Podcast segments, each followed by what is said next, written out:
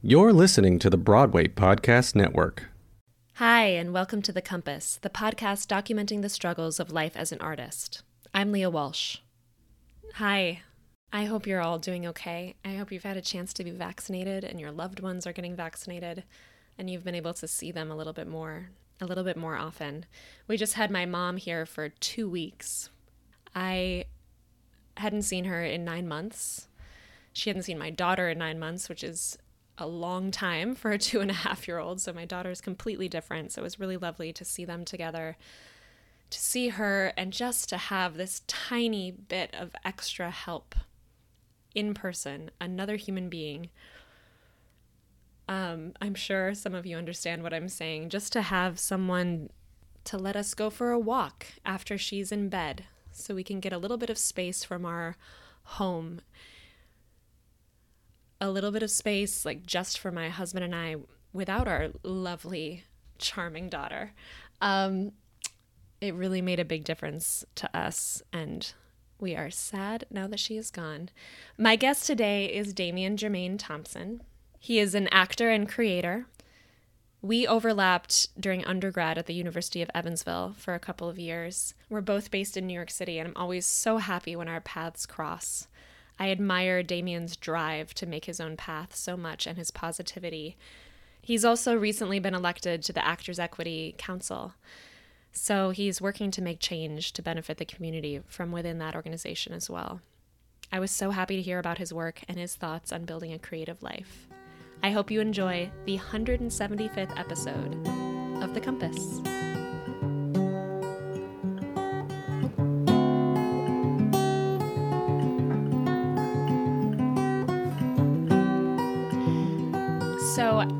Always start with the same question, which is what do you do to keep from going to the dark side as an artist?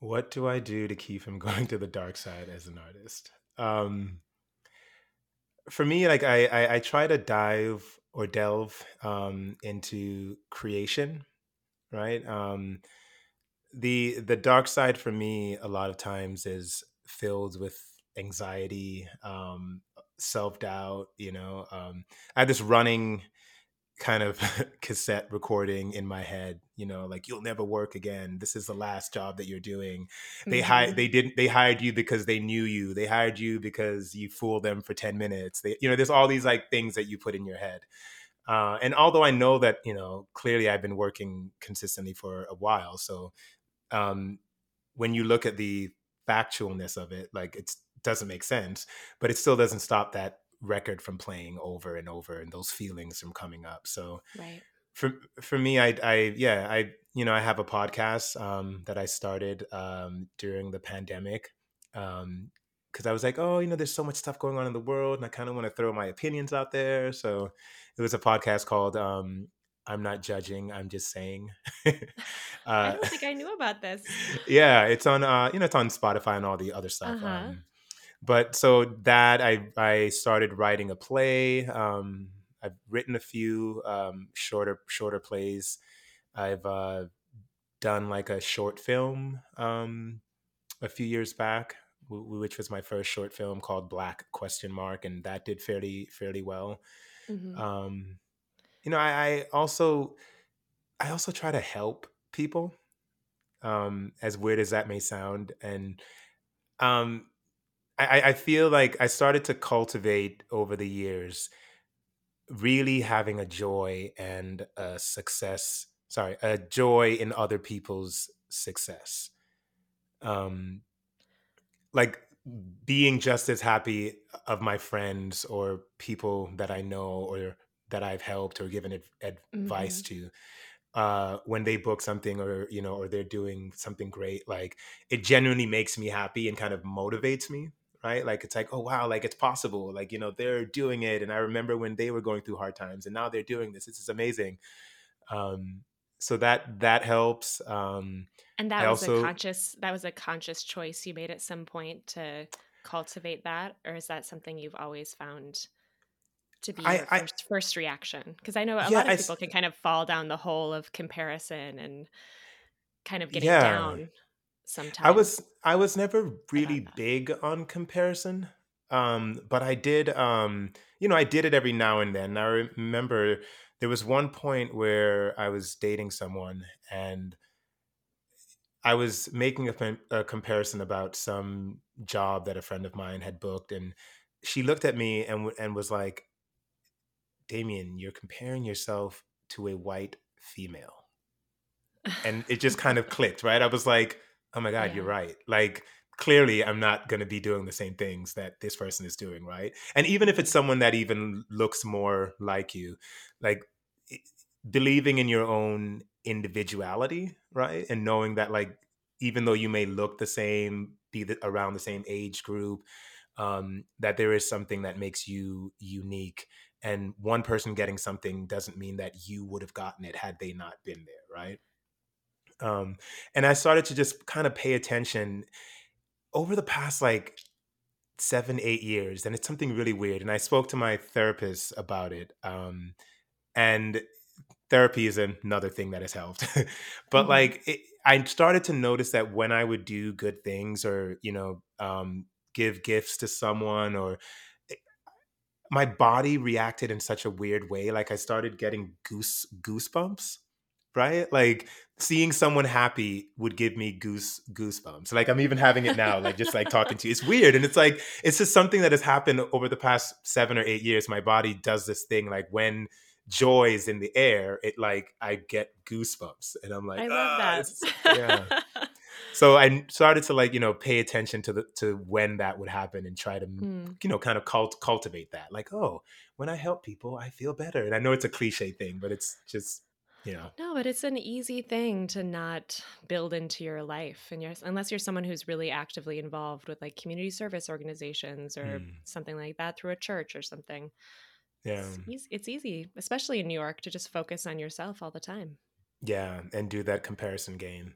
Um, even like uh, I teach, um, I'm an adjunct professor uh, this past year because of the pandemic, which is great. Mm-hmm. Um, I teach Shakespeare at the Hartt School um online which is nice but like even doing doing that it's like you know although it's a job within that job i'm getting the satisfaction of like giving back and you know kind of mentoring and you know i offer my services outside of class you know like um because I, I i really like to see people succeed and especially succeed at something that they love um, especially when they when there's self doubt, right? Because I feel like growing up, I, I grew up in um, Miami. I was born in Jamaica and partly raised in Miami, but coming up, like you know, the, the idea of like being a working actor and being a successful working actor was, you know, it, it wasn't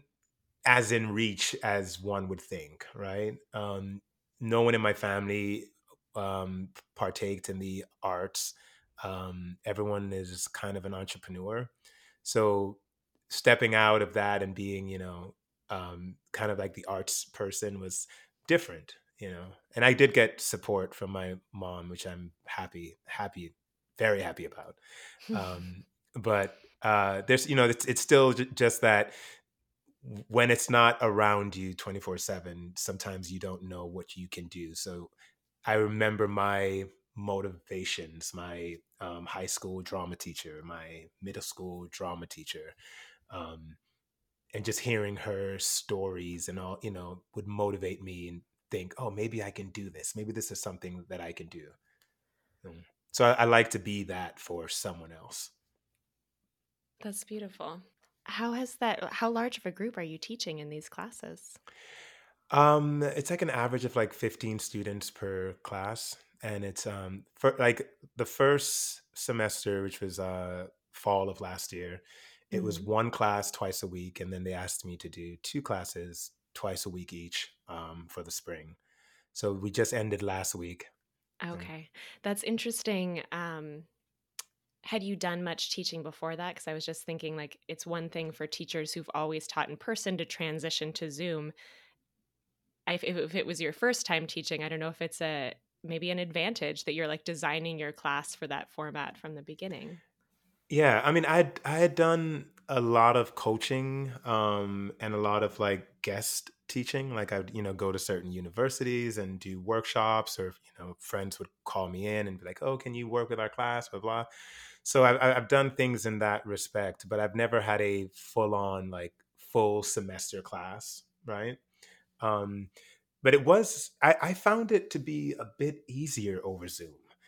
Um, it was easier for me to focus in on each individual student right because it gave it that film and tv aspect where everything mm-hmm. is kind of magnified whereas in the classroom sometimes you can get distracted by you, you, know like oh they they're standing in a cool way so i'm not really like paying attention to what they're saying or you know their face is doing something weird but because i'm seeing the whole picture i'm not like you know pointing on, on in huh. in that specific area.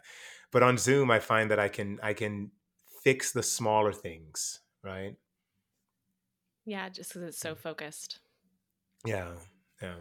Well I, I love that you turn to creating to really block out those those darker thoughts. Do you um is that something that you find you're able to like keep as a practice in your life consistently or is it something that you kind of have to come back to in different seasons? Like consciously bring yourself back to like i need to make my own work now. I need to have my own project so i have something i can yeah. control um, to be, at this moment. to, yeah to, to be no no to be mm-hmm. honest it's like um eh, i've been very fortunate as a performer um and i it's it's something that i have to come back to and be like okay you know now you have some time put some time in because i I work pretty consistently. So like my schedule is pretty um, full most of the time, which is why when I had those, you know, four, five, six months during the pandemic, it, it was nice. It was like, oh, wow, you know, like the first like three months when people were like, oh my God, I'm getting, you know, this is horrible. I don't want to be here anymore. Like it's horrible being home. I, I was like, oh my God, this is amazing. This is great.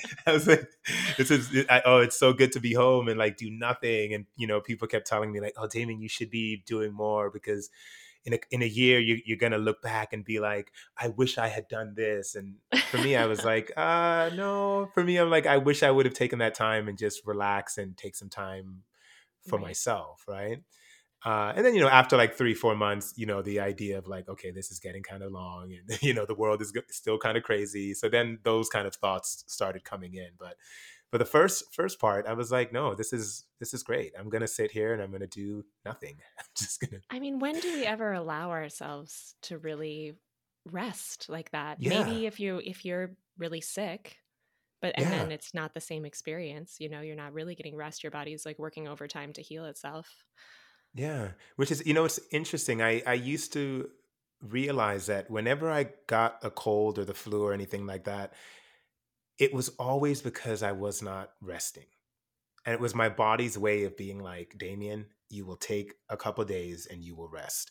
And so there's times where I'll talk to myself, right? I'm like, Damian, I know you get you're getting sick. I promise I will sleep in two days, but we just got to get through this, you know, because I know it's my it's my body's way of like, oh, well, yeah. I'll make you rest. Or like the day Boom. after you close a show, you're just yeah. suddenly wrecked. Yeah, you weren't yeah. listening. Yeah. So now I've, I've, I've started to pay attention. Like the minute I start to get a little bit of like, oh wait, I'm there's a little scratch in my throat. I was like, okay, it's time to put that eight hour sleep in. Got to get eight, eight hours. um, what are you excited about right now as things are like starting to reopen a little bit? Is there anything creatively that's kind of sparking your interest or you're looking forward to down the line? Uh, I mean, well, for what I'm doing now, um, like I said before, I'm currently in Toronto working on this um, feature film. Um, so I'm look, I'm looking forward to that. my my first day of recording should have been tomorrow, but it's been pushed back. I think to next Friday.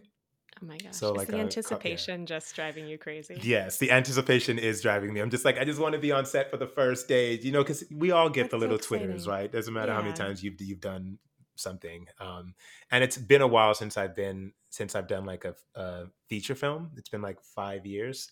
Mm-hmm. Um, so I'm I'm excited about it. The role is great. Um, I'm you know I'm getting to be a little bit um, comedic because it's a romantic com comedy. Um, Mm-hmm. so yeah, and it's you know, and they're diving in this idea of like having lines, but also doing a little bit of improv because it's comedy, so you can you know blah blah blah blah. And so all of that is just like in my head, and I'm like, oh, I just just want things to like relax and open up, and COVID to just really calm down, and because they're still in modified lockdown here. So, um, but I'm lo- I'm looking forward to like going to like a really nice restaurant.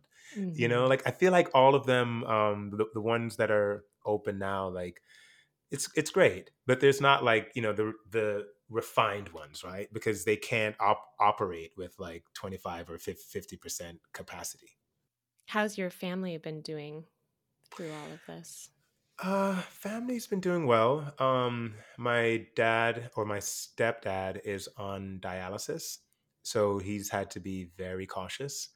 Um, and my mom, you know, has to be cautious because they're living together.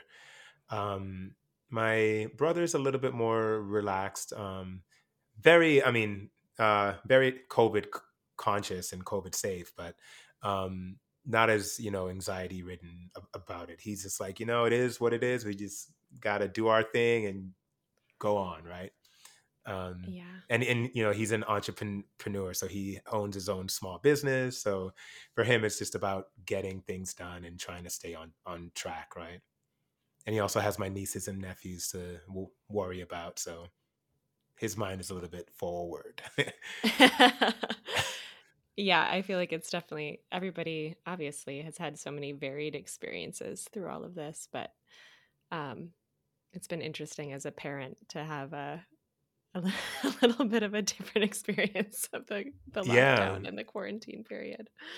Yeah, it was interesting because I was speaking to um, Amelia, you know, who's a friend friend of ours, mm-hmm. um, a couple days days ago, and we were talking about you know things opening up, and she's like, you know, like, yeah, I, I want things to open up, but I have to think about my child, right? I want it to be safe. Yeah and she's like you know I, yes i want to get back to work but i don't want to get back to work at the expense of like risking bringing something home to my child. Right. so i was like that makes sense. I'll feel much much better once all the kids can get vaccinated too. Yeah. Give me a lot of yeah. peace of mind. So can we talk a little bit about the actors equity council that you're a part of now? Oh yeah yeah yeah. Yeah totally.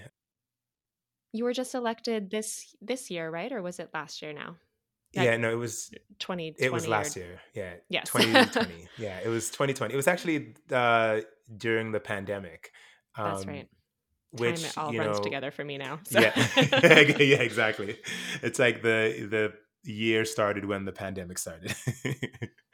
but um no, it it was um it's funny because I like like I said, you know, like um, my schedule has always been fairly busy that I never thought I really had time, you know, to commit and be on council or be on, you know, be a delegate or just, you know, put that kind of service time in.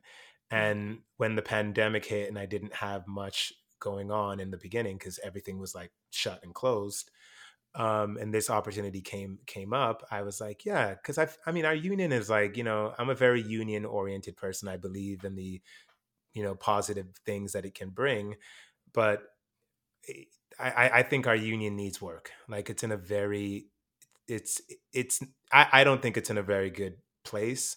Mm-hmm. Um, and but it doesn't mean that there's not optimism in that sense. But I just feel like part of it is that we need to admit that we're not in a good good place, right? Yeah. Um, that makes sense in in order to bring change.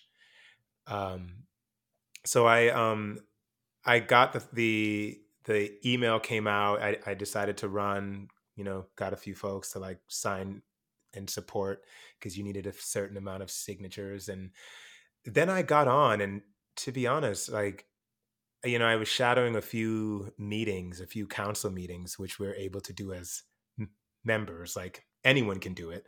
But again, like, you know, like no one ever thinks, oh, let me take this time to go sit for three hours or four hours to listen to what our union Right. is talking about. Right. Um, and so I did, and it's it was shocking. it was shocking. It was like the only thing I can equate it to is like if you've ever had parents, if you've ever had young parents and you reach a certain age and you realize, wow, my parents are young and they might not really know everything. Might not know, you know, like it's like it's like wow, yeah, like I'm trusting this. I'm I'm thinking that they're gods and that they know right. everything and that you know they're this you know like great person. I mean, like great you know right. uh, out of this world uh, figure but they're just human beings with flaws and a lot of times they don't know what they're doing and a lot of times they're making a lot of mistakes and that for me was like i was like oh my god this is our union needs help you know like mm. our union needs needs help and so um one of the major things that i've been advocating for because you know i have other friends that have a list of things that they're trying to you know change or improve and for me, I'm like, I don't think you we can do much until we get full transparency. And there's this just a huge lack of transparency within our union. I think it's become a culture in this country in general, right? Where accountability threatens people.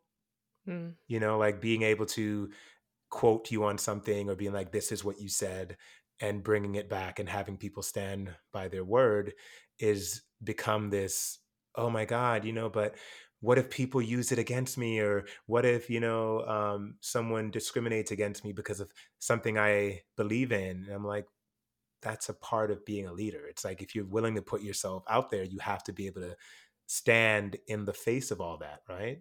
And if you and if you can't or if you choose not to which is your choice um you know no one's saying that you have to um that you might not need to be in that leadership position. And that's a hard thing for people to grasp, you know, because I feel like there's also a sense of importance that people get from this. Um, a lot of things I advocate for when I sit back, it's like I don't benefit from these. I mean, I benefit in in a way where you know if the people around you are, are happy and you know and um, excited, then you will be happy and excited in in in that sense. But you know, I've I've spoken on behalf of like defunding our health fund and getting a health fund that actually works for the members. Um, and I've, you know, like I have extra weeks. I I I I work a lot. So I've never had an issue right. having health insurance. It's not a thing for me. But I'm also not um contempt with like thinking about myself and realizing that 15% of our union get to use the health insurance you know 20 if we're being like generous like very generous and the only way that those 20% get to use the health insurance is if 80% of the people don't like if 80% of the people don't make their required weeks that's the only way that 20% gets it and if we all made our weeks, it would be virtually impossible for the health fund to actually work. Mm. So it's like looking at things like like that. It's like even if you worked 52 hours a week, sorry, 52 weeks a, a year, you still don't pay for the year health insurance that you as one individual get. You still have to rely on the people that work and don't make their health oh, weeks. And they their unused health weeks is what's giving the 20% their actual health insurance. Right, and that just doesn't seem like a viable. It just doesn't seem fair. Yeah, it just doesn't, Which doesn't seem fair. surprise it, me, especially since the health industry in our country, yeah, in general, is uh, yeah up. And so it's like you know, it's um for me, I think it's a bit selfish to think about yourself and think in that sense of like, well, I'm making my my weeks, and you know, and I'm doing blah blah blah, and yeah. um, yeah. So yeah, so that's that's been you know so and it won't necessarily affect me in the most positive way um, but i think it will as a union it will benefit us in the sense that yes we might defund it and we don't have a perfect system now but it's that idea that if you take away what doesn't work you will be forced to find something that will.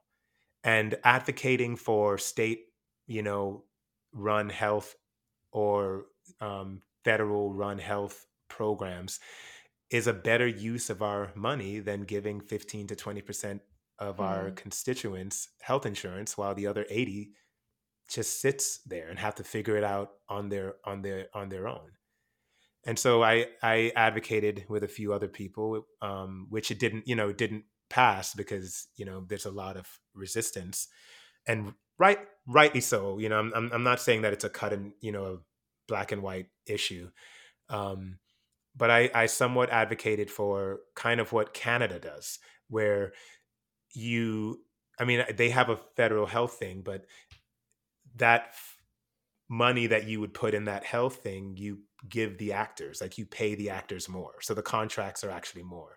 So if I'm trying to make 11 weeks to get six months and I don't, and I get, and I make 10 weeks, it's not that now I don't have health insurance and I don't have the money to get it.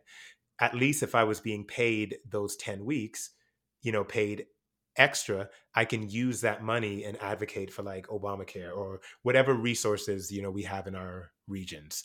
Um, so yeah, it's just looking at it from the greater good of like, what is better for 51,000 members and not 2,000 members or 3,000 members. Those numbers are just so shocking. Yeah, So and they don't shocking. and they don't tell you. Like that's the thing. No one talks talks in the just like the plain transparency, you know, way, like transparent way. It's it's it's always riddled with like fear and oh my god and people won't have health insurance and we won't it's like the majority of us don't have health health insurance. Right. Right. Already.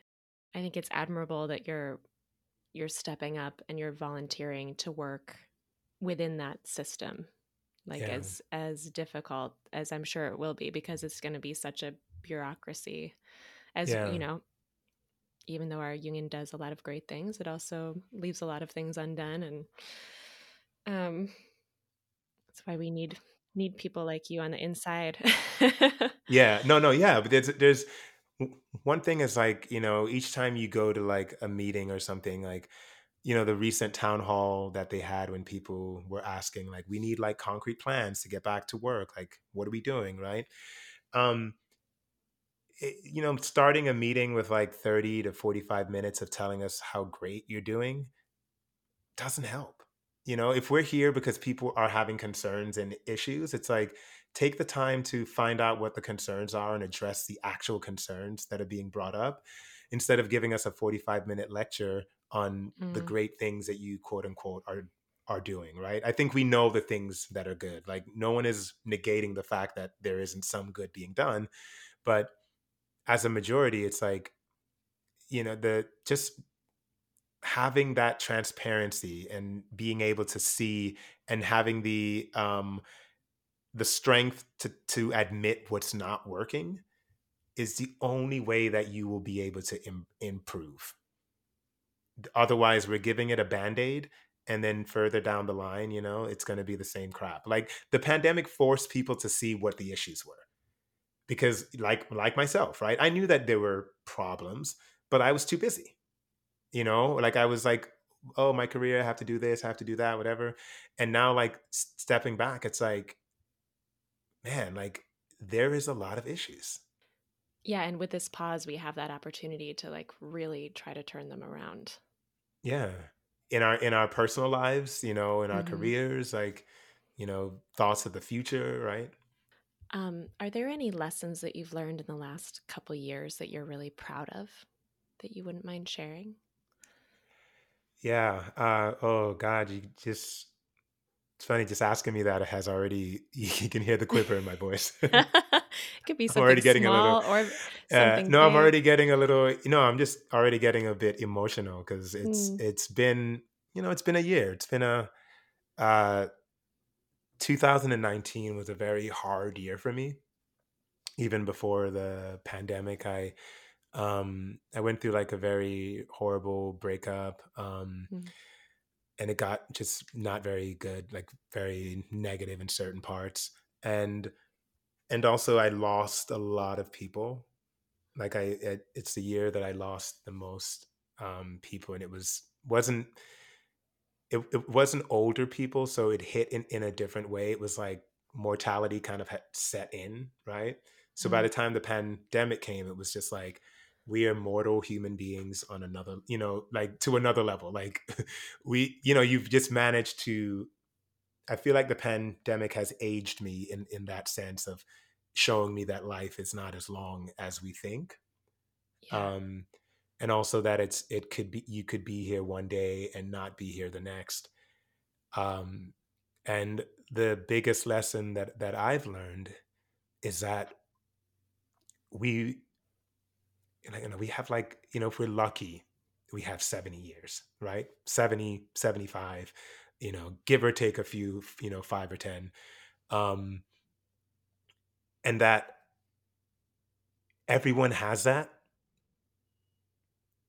and when we are mean to other people or you know or treat people in in certain ways that don't uplift them or better their lives that we're robbing someone of that that short window. And that for me hit last year in a way that i'd never like that it had never hit me before. Um that the way you treat someone really affects them and it's you know we've heard that cliche thing and all that kind of stuff but if you think think about it and i you know i make the comparison to people like jeff bezos and i'm not just attacking uh corp- corporations or or a- anything but just him for an example. Someone that is able to make billions in this country right? So much money that you cannot s- spend it in one lifetime but you're willing to take other people's lifetimes like you're literally mm-hmm. taking the years from them to put on your own and you can't spend that in your life your lifetime right so wouldn't it be better to take that extra that you have and afford these people you know a, a couple like 10 20 years of a great life you know while they're here and, and it's not going to take anything away from you because you will still be living beyond your comfort right? I, I just think to have companies that are making billions and having people that are working for those companies that are barely surviving you know not having health insurance not knowing where the next you know how the next bill is going to be paid i i think it's it's mon- monstrous. Um and that for me hit it just hit me this past year on a on a real level that we have to do more to help people while they're here. Because mm-hmm. when you know when someone is gone it's like oh i could have done or i should have done or you know what you know how could i have made their lives better? Um we can do it while they're here. Yeah. Yeah and how can we how can we do that on whatever scale is yeah. possible in our own lives yeah like just something simple as you know like i i, I think that's why for me that cultivating helping someone or cult- cultivating being there for someone. Like my friends know that you can call me at 2 a.m. in the morning to put you on a self tape, mm-hmm. to ask like an advice, you know, like I'm kind of a life coach to like a lot of people. And they are to me, to me, to me too, you know, like I, if I have problems and things, I can always call someone and have a talk and just, and just realizing that that's for me, that's how I made it through 2019. Um, my friends, you know, yeah. even more than my family, I would say my friends, like the chosen family, right? Um, yeah, the importance of community. Yeah, well, I was going to say, piggybacking off of that, can you tell me a little bit about your artistic community and your any collaborators that you've found that have been important to your lifeblood as an artist and being able to do your own projects along the way? Yeah, um, there were, you know, there's a few people. There's three individuals in my life that um, that really inspired me in a really great way. In a really great way, and the first one is my high school slash middle school theater teacher. Um, we met at a performing arts school in middle school, um, but then when I was going to the performing arts high school, she just happened to be transferring that same year. So I had the privilege of being with her um, for an extended period of time. but she was the one that got me into the arts. Um, I got into the arts because I had a horrible stutter. I came from Jamaica. I was put in a speech class and it was kind of abrasive and just mm. a very harsh technique. Um, and so I developed a stuttering, which was like every other word. I couldn't even say my name. It was like, "Hi, I'm Damian," and I'm here. Like that's how it was. And she realized that when I was on stage, I didn't stutter, and so she um, encouraged me to audition for the performing arts program, and I did, and I got in, and just kind of you know went on from there. But just like her life teachings have been very, very helpful.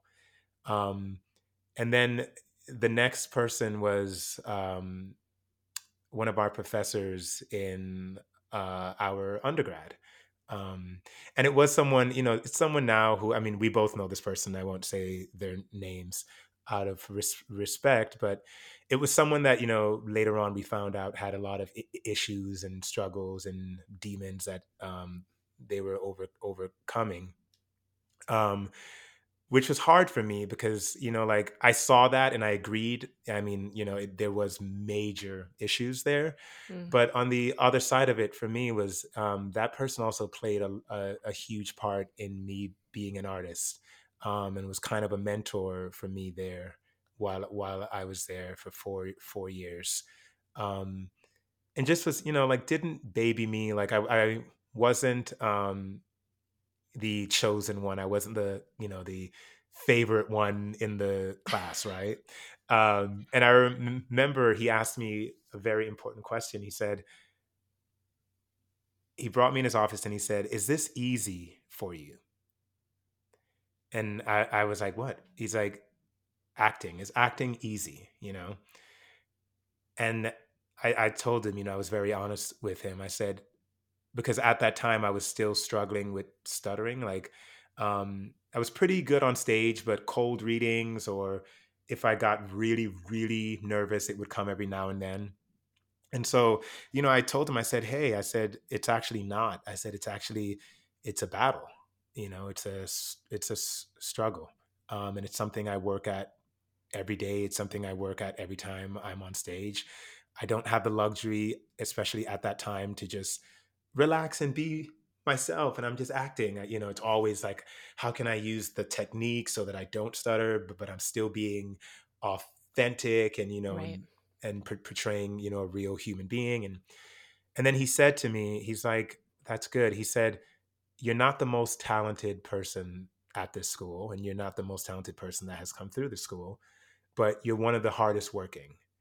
And he's like, never stop that. Never stop mm. that because that's what's going to make you work is your work ethic.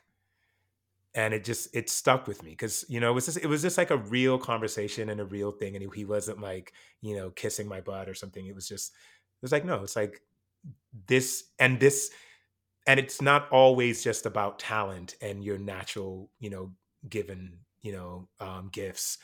Um, a lot of it comes down to self motivation self determination and how hard you're willing to work.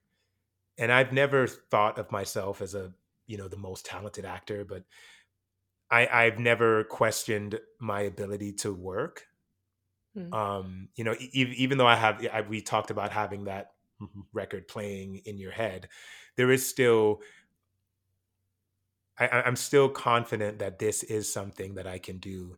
This is something I can make a living from. And I know it is because I know that I'm willing to put the work in, even when it's not coming easy. Um, and then the third person was in was the head of my grad program, and you know, tying it back to the stuttering, he basically said, and this is how I licked the final part of it. Mm-hmm. We he had a thing where he's like, I want you to document every time you stutter um, write it down in a journal, and then we'll meet, you know, once a week or once every other week, and we'll talk about it. And it, you know, I started to see that when I started stuttering, it was because I didn't feel like I had something important to say. I was just trying to get the words out. I thought that people didn't want to hear me, you know. Uh-huh. Um, I was just trying to rush and I'm just, you know, just going. And my breath, like I would hold my stomach, hold my ab- abdominal area, and so I just wouldn't be breathing. And he said, I want you to do an exercise. Try to recreate your stuttering. And I was like, what? He's like, yeah, when you're in public, you know, around friends or colleagues, intentionally try to stutter. And I was like, what? Uh, okay. And then I did. And it was like a weird thing because like I realized when you start to be able to when you can control it and actually make it happen out of choice, then you start to let go of the um, stigma that is surrounding it, right? Um, let go Right, of the stories that you've built up. in that moment. Yeah. When it's not happening to you and you are creating it, you see that it's not as big a deal as you think. You see that people will be patient, they will wait, right? Right? Um, and that a lot of the the thoughts that are going through your head is just that. It's thoughts that are going through your head. And no one is rushing you. No one's like, you know, wh- why is he stuttering? Like, you know, people just wait and then they hear what you have to say and you continue.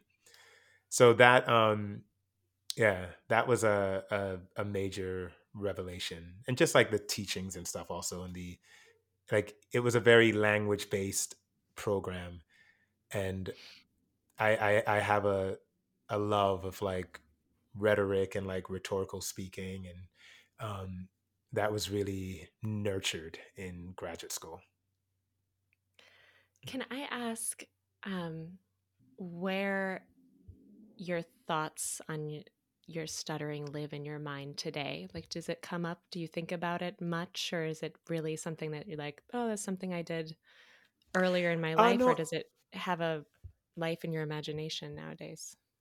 I, I think it's still it's still present. Um, it doesn't run my life, right? There's not a there's not as much anxiety around it. Um, but it you know it still comes. Um, it comes when I'm passionate.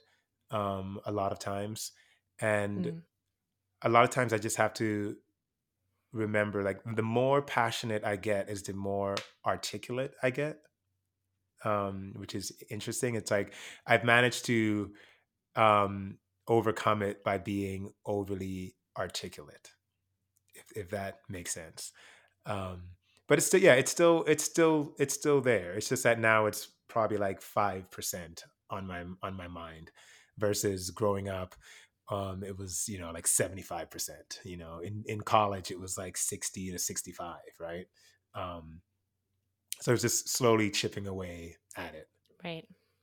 Yeah. And, and and being um, able to like I I remembered um in graduate school there was a, a role I was playing where the character had a mouthpiece um like that he had it's a thing that covered his soft palate because he was born without a palate and so with the piece in he speaks very articulate and without it he kind of talks like this so you can't understand what he's saying uh-huh. right and so my biggest fear was like as the character when I put the mouthpiece in and I'm and I'm supposed to be this articulate person that I would stutter. And so all night I was like just like fretting about it as the run, you know, and like um it was like the third week in like the last week of the run and I was like, "Oh my god, I I'm almost to the finish line, you know, da da da." And I remember one night I did it and like I got so excited because the character got excited and I I stuttered and the audience erupted in this huge laughter and uh, and I was just like oh my god this can be a character choice. This is amazing. Like you know like it's just like the the idea that we all this stuff that we put on our head like sometimes if we just let it go we never know what the reaction will will be right? And I yeah and from and that just eased up so much tension and frustration and it never happened again but it gave me a peace of mind that like if it did happen it wouldn't be the worst thing in the in the world Yeah. And in some way, like, what would happen if we all brought like 100% of ourselves? I think everybody has something that they're like, well, that that isn't something that anyone wants to see. That's not something that I, I should ever show to yeah anyone. and it's like, actually, yeah that's probably yeah a really interesting part of you yeah that might add to what you're doing. Yeah. I, I my my acting journey has been from I used to think that I would have to be a character and I would put on a character that was separate from myself. And part of that was rooted in the idea of like this person doesn't stutter, right? and as I continued my training, I realized that like the character has to start from me. Like I have to be the human being that is speaking. Right. right. Um, and that's yeah, and that's that's a little bit of undergrad, a little bit of grad. You know that that journey has just been like, yeah, I have to start from me as a real person. Mm. Can you tell me a little bit about the short film that you made? Have you is it available for people to see or what was your experience Yeah. Um. it? Um. So um, it's called Black Question Mark, and the motivation um around it it's it's based on my personal experiences in New York. Um, which ties a, a- again a lot into my speech. Um, being born in Jamaica and having gone through speech classes and you know and speaking the way that I do now, um, it, when I would go into rooms, like people always asked me, "Oh, can you speak more more like yourself?" Right? Or like, "Do it more like you." Mm, And so I would think I was like acting, and you know, I would oh, do it do it again, and just try to take all the acting out, and they would still be like, you know, "Oh, you sound a bit British," which I don't sound British. I just, you know, I, I don't know. I, I kind of have a non-regional accent, I guess. But um, so like all these things kept coming up, and I just didn't know what it was, and I just thought, oh my god, I'm you know being that actor that's like acting and then a friend of mine was a reader i know and then a friend of mine was a reader in the room once and you know i went through this whole experience with a di- director telling me that i wasn't you know that i wasn't being myself and that i needed to talk more like me hmm and and then as we left my friend called me and was like i just wanted you to know that you were being yourself you were talking like yourself and just listening to the conversations after you left they thought that you had that you were putting on a proper way of speaking but me knowing you and knowing that that's how you talk like it wasn't you know but they long story short they expected a more urban sound or a more quote unquote black sound Right. um and so that had been happening a few times and it happened in a in an audition for a commercial where the casting person acted out what she would like me to say and it was just like so jarring that like I started laughing which she took to mean you know like it was a joke and I was like okay cuz she you know like I would try to do it and she was like no you need to say it like this you know like Oh my gosh. when I go to McDonald's, I'll be doing. And I was like, oh wow. And I was just like, okay. And she's like, try it. And I tried it. And she's like, that that's good, right? And I was like, yeah. It's like, uh, didn't book it, which is fine. But like, um, Jeez. it, it was just, yeah, it was just that kind of thing. And so, you know, um, actors are we bitch a lot. You know, we complain a lot. And I thought instead of complaining and being that that actor that is always, you know, going to other actors and being like, "Can you believe that this happened?" and blah blah. I was like, "How how can I use this and kind of put a positive spin on it?" And so I decided to write this short film, kind of like talking about that issue, right? Um, and so I sat down and I think I knocked it out in like 15 minutes. Like I just like quickly wrote. I know it was shocking because I was I was very impassioned and I was just like, I'm just gonna write this. And so I wrote it and a friend of mine read it uh and she you know asked me she's like um is there a part in there for me and i was like uh because uh it was um based on two new york actors um that are you know one is more your traditional black quote unquote and then one is more you know the um the safe black quote unquote. And they're living together and kind of navigating the same experiences and how you know it affects each person. Hmm uh and so there's casting people in it and so i yeah i said yeah you can add yourself as a casting person. So there was a scene that was a one person casting person and she turned it into two which was great because then it you know there was chemistry between two people it, it brought the film i think to a, a higher level um and it showed that it wasn't a black and white thing because the the casting um, people weren't white, right? So it's it's not an issue of black and white; it's an issue of what our society expects to see, right? hmm And even me as a as a black male still succumb to those ideas, right? To to to those when I get a script, I'm like, oh, may, oh he's black. Let me drop drop my voice right? Like right it's, it's like, just this these is what ideas they probably want to see from me. Yeah and you want and what i've seen. Yeah and what what i've seen on tv what Right. i've seen you know on the radio on uh, in movies. So it's it's just this like i realize how much the arts influence what we think and and how we behave as human beings so i decided to write this film so i wrote it shot it um i was lucky enough to have um a DP friend of mine that had like a whole crew and he did it for free. So the so that wasn't a, a cost. The major cost was just sound because you can't really do anything without paying for sound. Um, and it did well. It went to a couple film festivals. It went to the International Black Film Festival in Nashville. It went to um, the Orlando Film Festival, the Albuquerque Film Festival, and a few others. It won uh, Best uh, Short Film at the New York Premiere Film Fest- Fest- Festival. Um, I've had like uh, schools that have seen it at film festivals ask me to be able to play it in their classrooms. You know, it's That's just so a way amazing. of like educating students on the, you know, the industry and you know how we can make change and create change Mhm. and break expect expectations. Um, so yeah, it's been a it's been a a good journey. It's um it's I don't have it out out like for everyone to see. okay Um but I should. I should because it's been I I initially had it password protected because it was still, you know, doing doing its rounds. Um but now I just kind of send it if someone asks me, I just send it. But I sh- after this podcast, I will upload it on YouTube. You let me know I and I will let the yeah. listeners know when you decide Yes. to do that but i would I i, would up- definitely love to see it I will upload it on you, you, YouTube, and it will be Black B L A C K quest question mark. okay great Um, yeah. Um, well, I think we're pretty much at the end of our recording time, but I usually ask two quick questions right at the end so we can do like a lightning round with these two really Okay. Yeah, quick. yeah, Um, and then we'll wrap up. The first one is when you do feel yourself kind of going to that dark place, um, are there any tangible things that you reach for again and again that help you combat it, like a book that you reread or music that you listen to or something like that? Um, to be honest, like what I do is I I tend to try to find like a a TV show. Um, I you know I'm I'm a firm believer of letting the emotions run and you know and experiencing them.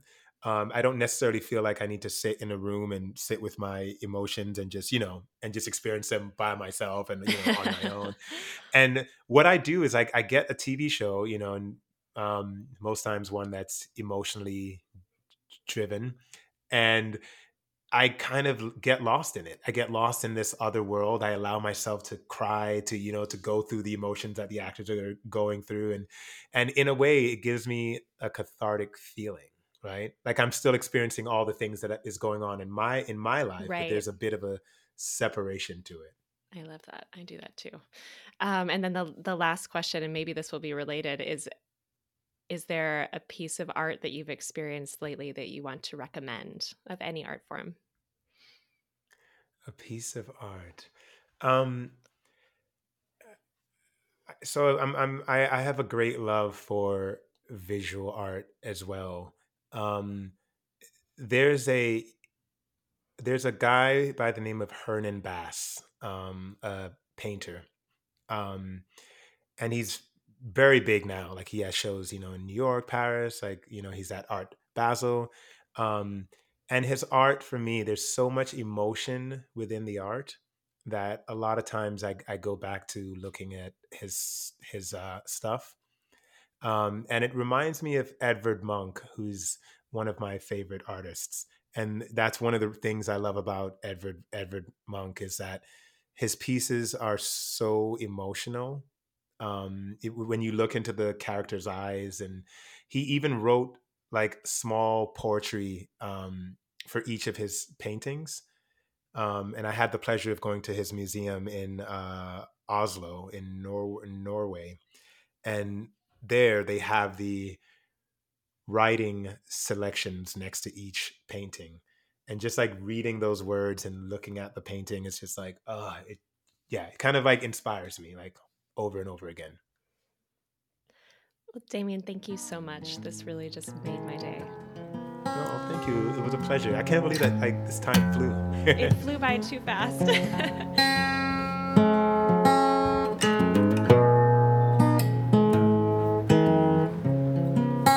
Thank you for listening to the Compass Podcast. If you find these conversations valuable to your life as an artist and would like to support the ongoing production of The Compass, please consider becoming a patron at patreon.com slash the compass podcast. Pledges start at as little as $1 a month, and anything you can give would be greatly appreciated. Also, if you have a moment, please review and follow in iTunes. Every little bit helps other listeners to find the podcast. I'd like to thank the following people for their generosity. The Compass cover art is by Kim Miller, music by Brendan Spieth, audio assistance from Monik Choksi, and a special thanks to Frankie J. Alvarez. See you next time.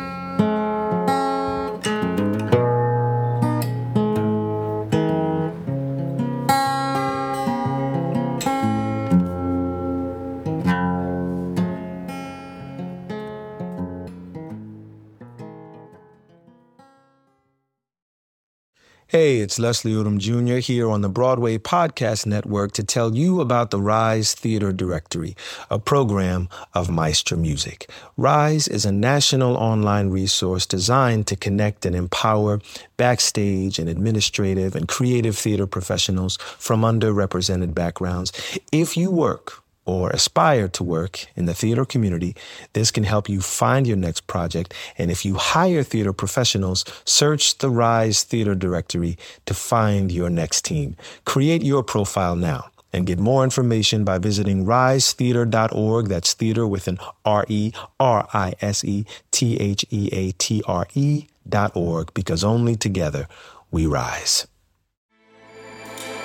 With everything you have on your plate, earning your degree online seems impossible. But at Grand Canyon University, we specialize in helping you fit a master's degree in business into your busy day. Your graduation team, led by your own GCU counselor, provides you with the personal support you need to succeed. Achieve your goals with a plan and team behind you. Find your purpose at Grand Canyon University. Visit gcu.edu.